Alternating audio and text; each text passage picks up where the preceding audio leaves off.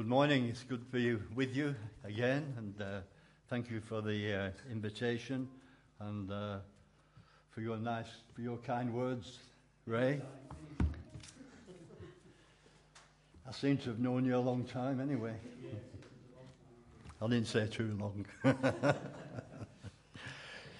um, I suppose um, we're all looking forward to the coronation. And I was thinking about uh, kings. We had a uh, holiday Bible club recently at our church. And uh, I suppose I better stay behind here, I don't, because, but I do talk a bit loud anyway. And the, uh, the theme for our holiday Bible club, where we had about 100 children, was um, the greatest king and uh, who is Jesus, of course. He is the greatest king. And then I started thinking as I was coming here uh, a couple of weeks ago uh, about another king, a king in history. It was King Henry V. And King Henry V was a great warrior king. We don't have warrior kings now. We don't expect King Charles III to go into battle with his sword and spear and, and, uh, and shield. But of course, Henry V did at the Battle of Agincourt. And he was a great warrior and a great man. And uh, he served his country well. But there was something that he said to his troops once they'd beaten the French, thankfully at the Battle of Agincourt. And um, he, uh, he told them all to kneel on the battlefield because they'd won a great battle at, uh, to a great troop, a great number of troops, and they were few in number, but they won with their, uh, uh with their um, Welsh uh, um, uh, troops. And he got them down and sat them in the, on the battlefield, and uh, he said these words to them Non nobis domini sed tibi sit gloria. Now, you won't know what that means, but you will in a moment, because they're the opening words of Psalm 115. And King Henry V was taught those words by his father, Henry IV, when he was a young prince. And he'd never forgotten them. And so when the battle was over, he got his troops sat down and he quoted those words. And the opening words of Psalm 115 Not to us, O Lord, not to us, but to your name be the glory. So if you turn to Psalm 115, we'll read these words. Very inspiring words and challenging words. But that's just a touch of history.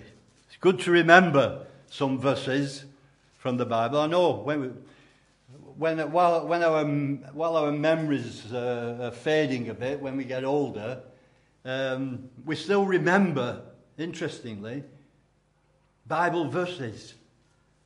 I find that very, a very beautiful thing that God does for us by His Spirit. We still, I still remember God's Word and many verses from God's Word from the past. And I can't remember people's names that uh, I meet each day. Uh, I remember um, when I was in Hebron Hall before coming here about 50 years ago and continuing the work here for 25 years, that there were, I can still remember three verses of scripture that I often quote to people that were either on the wall or on, on the pulpit. One was, What do you think of Christ? on the pul- front of the pulpit. The other one spread across the, uh, the, the, the uh, church uh, wall Jesus Christ the same yesterday, today, and forever. And then there was a, um, a stone outside, uh, the foundation stone, that said, Hitherto has the Lord helped us. I remember those verses. I'll never forget them. I don't know, um, it, whatever people's names I forget, uh, I'll, I'll, remembering God's word is very beautiful and uh, very helpful to us in our daily lives. Just the Holy Spirit just brings to our minds verses from the, the scriptures, and it's, it's wonderful. So if you turn to Psalm 115, we'll uh, read these. I'll read, we'll read the whole psalm, even though I just want to share with you some thoughts from the earlier verses. Not to us, O Lord, not to us, but to your name be the glory, because of your love and faithfulness. Why do the nations say, Where is their God?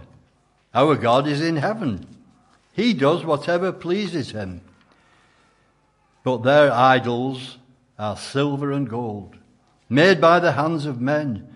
They have mouths but cannot speak, eyes but they cannot see. They have ears but cannot hear, noses but they cannot smell. They have hands but cannot feel, feet but they cannot walk, nor can they utter a sound with their throats. Those who make them will be like them, and so will all who trust in them. O house of Israel, Trust in the Lord. He is their help and shield. O house of Aaron, trust in the Lord. He is their help and shield. You who fear him, trust in the Lord. He is their help and shield. The Lord remembers us and will bless us. He will bless the house of Israel. He will bless the house of Aaron. He will bless those who fear the Lord, small and great alike. May the Lord make you increase, both you and your children. May you be blessed by the Lord, the maker of heaven and earth. The highest heaven belongs to the Lord. For the earth he has given to man. It is not the dead who praise the Lord, those who go down to silence.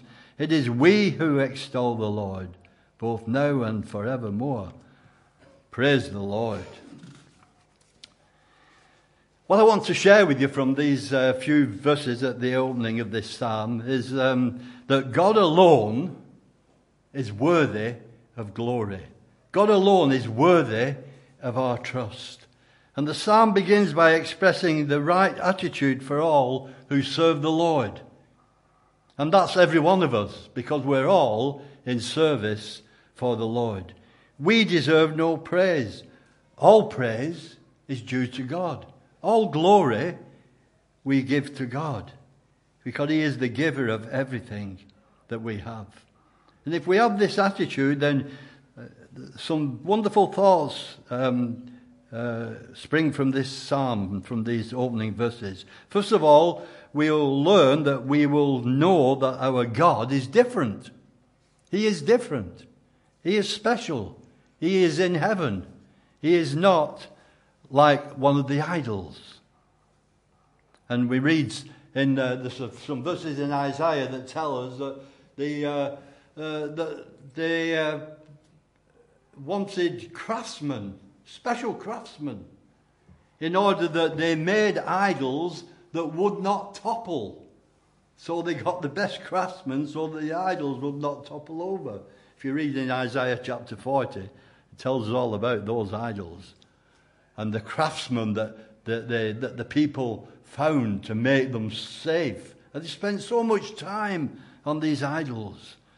And then uh, they, they started to forget about the, the, the great God who had brought them out of Egypt and redeemed them and restored them. And sometimes it's easy for us to forget about all that God has done for us. So this psalm is reminding us that whatever we do for the Lord, Whatever we do in our daily lives, the glory goes to Him and not to us. God alone is worthy of our glory, of uh, glory. And these psalms, in fact, the, uh, from Psalm 113 to, psalm, to Psalm 118, they are a collection of psalms. They're called the Egyptian Hallel psalms. And uh, they were sung by the Jews during the Passover. And more than likely, they would have been sung by Jesus and his disciples at the time of the Passover. So they were very important psalms reminding the people of the redemptive work of God on their behalf and how God has done so much for them and what he does for us. And so these first uh, few verses remind that God is worthy of glory. He is, a, he is exalted above all idols. And when we think of idols, it's not, we sometimes forget that there are probably idols in our lives, not made of wood and stone like these of old, but things that take our mind off God, things that enter into our hearts, that fulfill us with other things. And uh, it's so easy to get our minds off the things of God.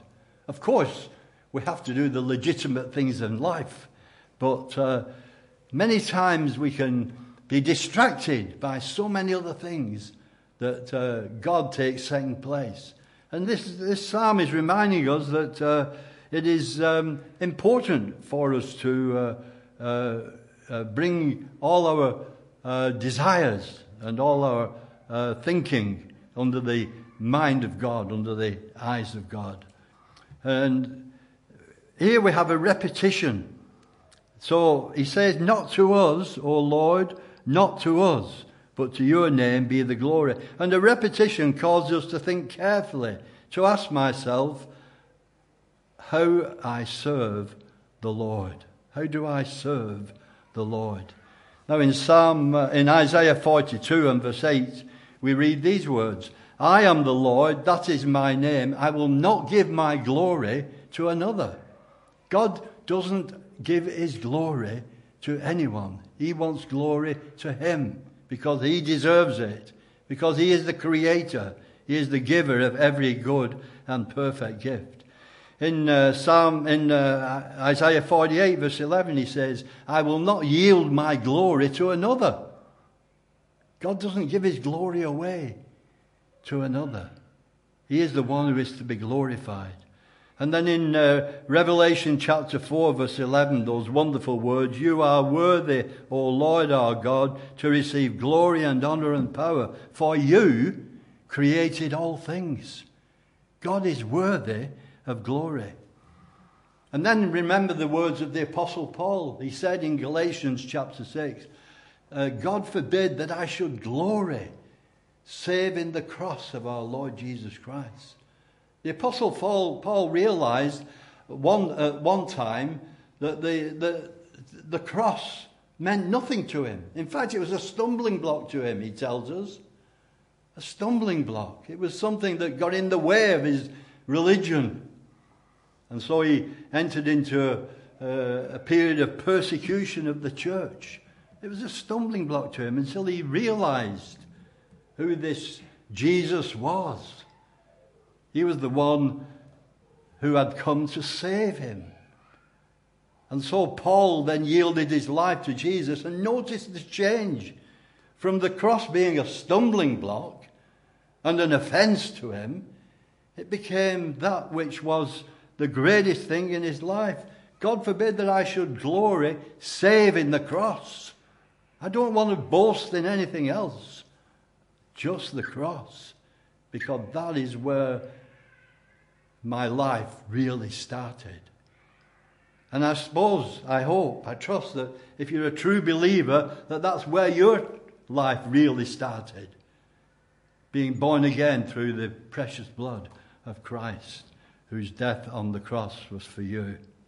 And so we have these uh, words that remind us of the importance of God being glorified. And then we can remind ourselves of that great hymn of Fanny Crosby.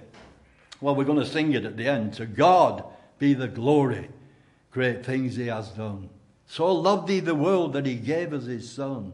And those, those words in that hymn just speak to us again of all that God has done for us. So, what we learn here is that all glory belongs to God. Everything we do in our service for Him does not allow us to pursue or aspire glory for ourselves. We deserve nothing because Jesus has done everything for us.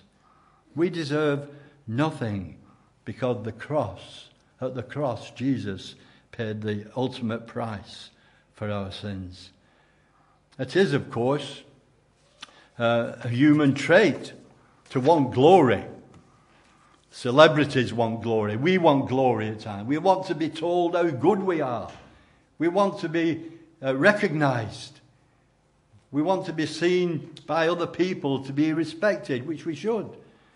But not to receive the glory for what we've done in our service for God, or, in fact, in our daily lives. Because in Luke chapter 17, the, um, the, uh, uh, Luke reminds us, we, we read these words. Uh, Jesus uh, was saying to the Jews, So you also, when you have done everything you were told to do, when you have done everything, you should say, We are unworthy servants. We have only done our duty. And when we have been pleased with our efforts in every aspect of our church ministry, of our daily lives, maybe uh, um, encountered a well done or some praise from someone, which is good, we should be, if you like, we should be like a signpost pointing all the glory back to God because He has changed us, He has made us, and our lives are governed by His, uh, His goodness and His love for us. For He is the only source of all true glory. And that's why Paul says in 1 Corinthians chapter 10 so whatever you eat, or whatever you drink, or whatever you do, do it all for the glory of God. I wonder if you've ever thought about that. Whatever we do, you know, we can be washing up. Well, I'm sure you do that. Even you do that, Ray, don't you? Yeah.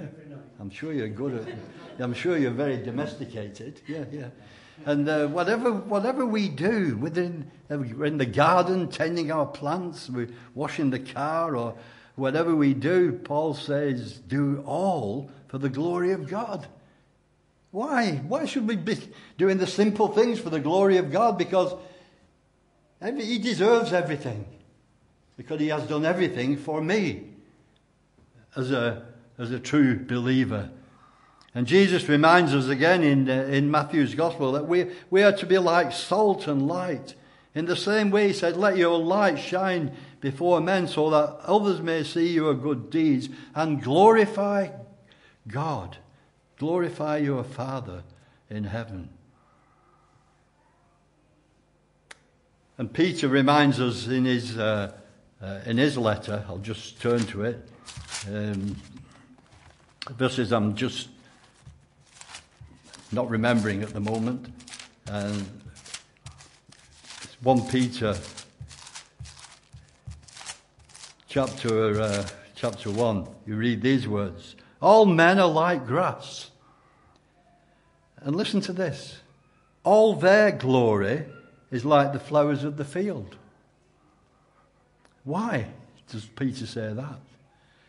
Because the grass withers and the flowers fall. It's all gone. All their glory is gone.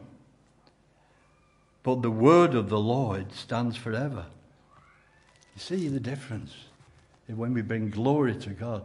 Man likes his glory, but that's all fading away. That's all gone in due time.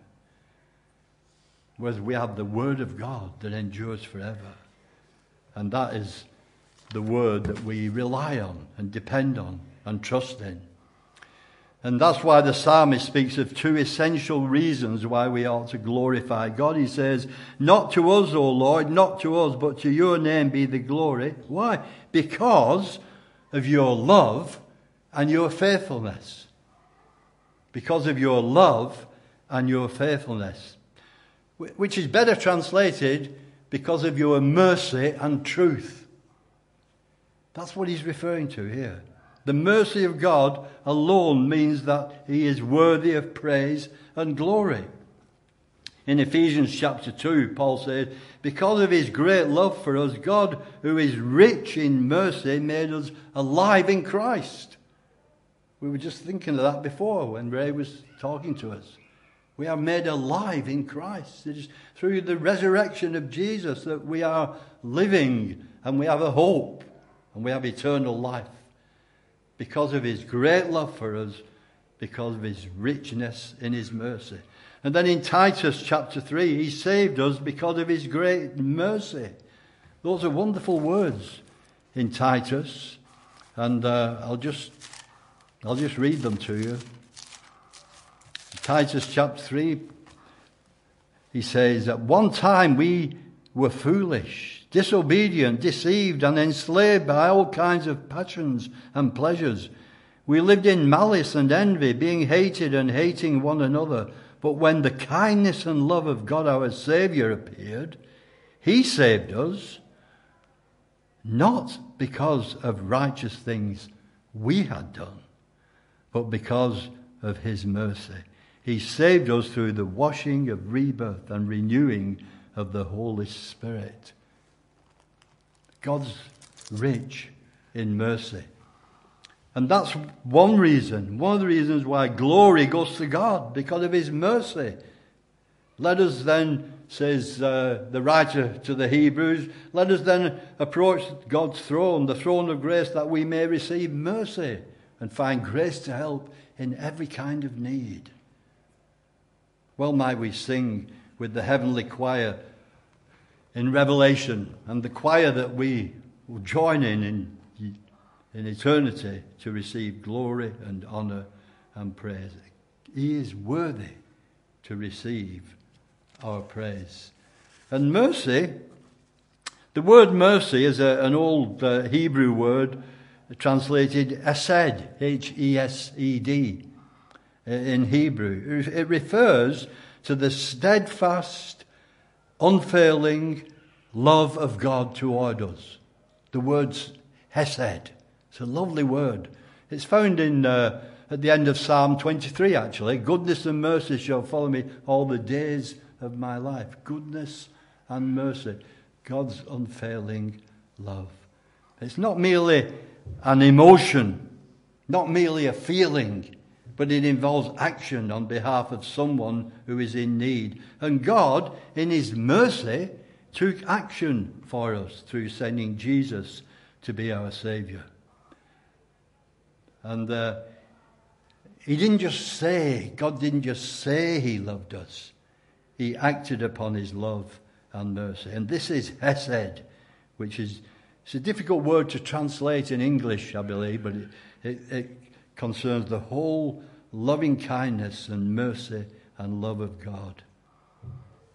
And uh, it's, uh, there's a verse in Psalm 36 I'll just read it to you that uh, reminds us of this very clearly. He says in verse 7 of Psalm 36 How precious is your unfailing love!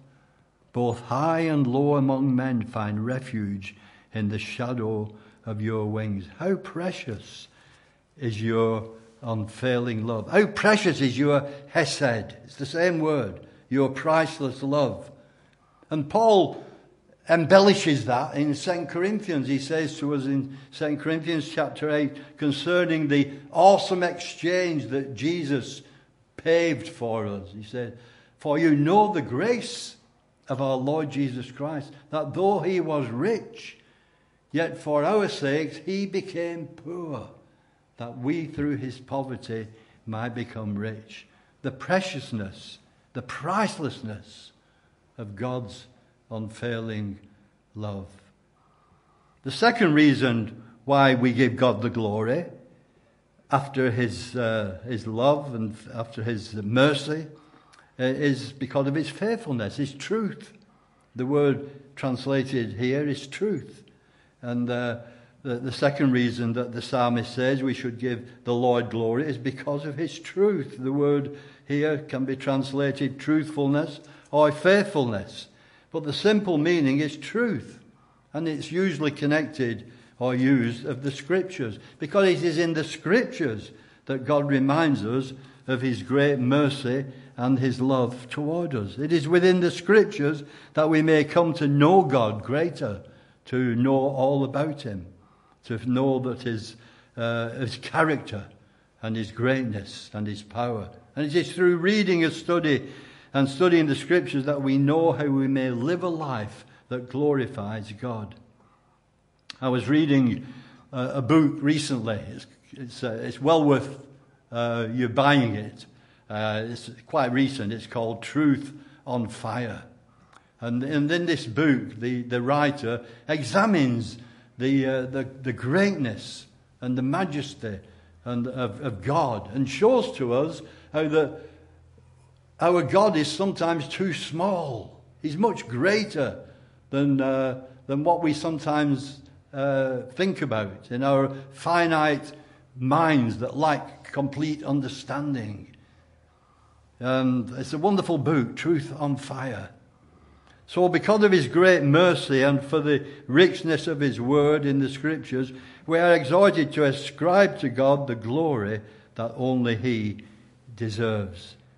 Eh, and sometimes it is easy for us in, in, the, in this country and in the Western world, where we enjoy religious freedom, to forget how blessed we are to, uh, to meet and to be able to share God's word together and, uh, and to uh, uh, share in the, the, breaking of bread and the, the fellowship. You know, many countries where this is not possible. Many countries in the world where believers have to meet in secret, where they are persecuted, and, uh, and they, uh, they enjoy so much pleasure in the bit of the small amounts of scripture that they sometimes have, and listening to the word of God in secret and how wonderful it is for us to be able to have, uh, have it openly in this land and have the freedom to uh, share together in the things of God. And, um, you know, we, were, we have many uh, Ukrainians in our church at the moment. About 40, actually, that we're accommodating in different places in the, in the town. And um, they've come from a church in, in Kharkiv in, uh, in eastern uh, Ukraine, which has been bombed and they've had to move out of that area. But there are people still there who are worshipping and where the gospel is still being, being preached and where people are being saved in those difficult circumstances. Ray was praying for it earlier the people of Ukraine, the people of Sudan. Difficult times for people, difficult times for Christians. So we must uh, thank God for the, for the uh, freedom that we have and pray that it will continue. Because also we find that the truth of God, even in this land, is being distorted. The truth of God, the truth of God's word is being eroded. As we've seen recently, the, the Church of England blessing uh, same sex marriage or wanting to. It's not got to be approved yet, but it'll all come to fruition. We're going off the rails. And uh, remember in the Old Testament, in Jeremiah, the, the prophet there warns the people in, in those days. He says, Truth has perished. Truth is perishing in, in our land. The Word of God being uh, undermined to suit the, to suit people, to suit the social lives that we live, and to, uh, um, to address the contemporary mind of people. And uh, last, last year in our growth groups in our church, we were, we were thinking of uh, 1 Timothy. And in, that, in, in 1 Timothy, uh, Paul is uh, just reminding Timothy of the uh, of the way that the Word of God in, uh, in Ephesus was being distorted. They were, they were following other Gospels, following other lines of Scripture, following other uh, distorted truths of the Word of God. We need to be aware of this. We just stand against it. We go, a group of us go into the, uh, um, into the streets of Preston. We knock on doors. We share the Word of God with people. And uh, it's hard work. And uh, some people want to listen, others don't. But we always need to be sharing with them the truth of God's word so that it's not eroded, so that it's not um, undermined, and to speak boldly of the things of God. As, as, as uh, uh, Peter reminds us in his, uh, in his little uh, uh, epistle, that we need to be ready and prepared for what people ask us. He says in 1 Peter chapter 3, be, make sure in your hearts that Christ is Lord. Always be ready to give an answer to everyone of the hope that is within you. For the hope that you have. But do this with gentleness and respect. That's important. To be respectful to people.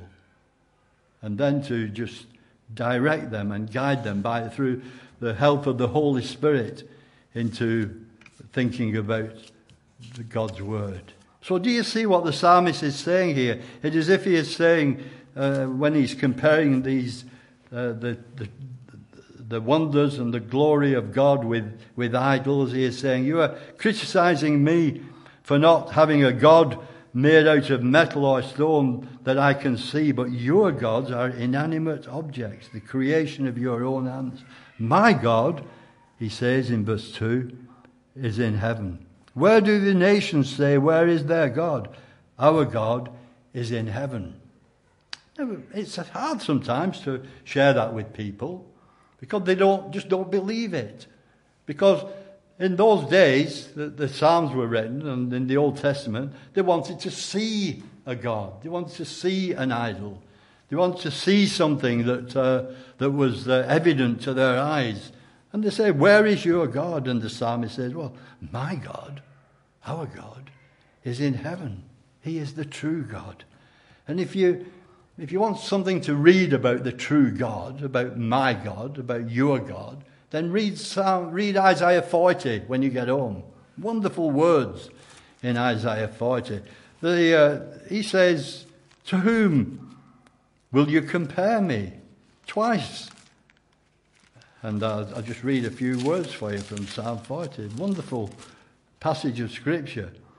Who has measured the waters in the hollow of his hands, or with the breadth of his hand marked off the heavens? Who has held the dust of the earth in a basket, or weighed the mountains? Who has understood the mind of the Lord? Whom did the Lord consult to enlighten him? And who taught him the right way? Who is it that taught him knowledge or showed him the truth of understanding? Surely the nations are like a drop in the bucket. To whom then will you compare God? What image will you compare him to? As for an idol, a craftsman casts it, and a goldsmith overloads it with gold and fashions silver chains for it. A man too poor to present such an offering selects wood that will not rot. It's almost laughable, isn't it? It's almost sad. He looks for a skilled craftsman to set up an idol that will not top- topple.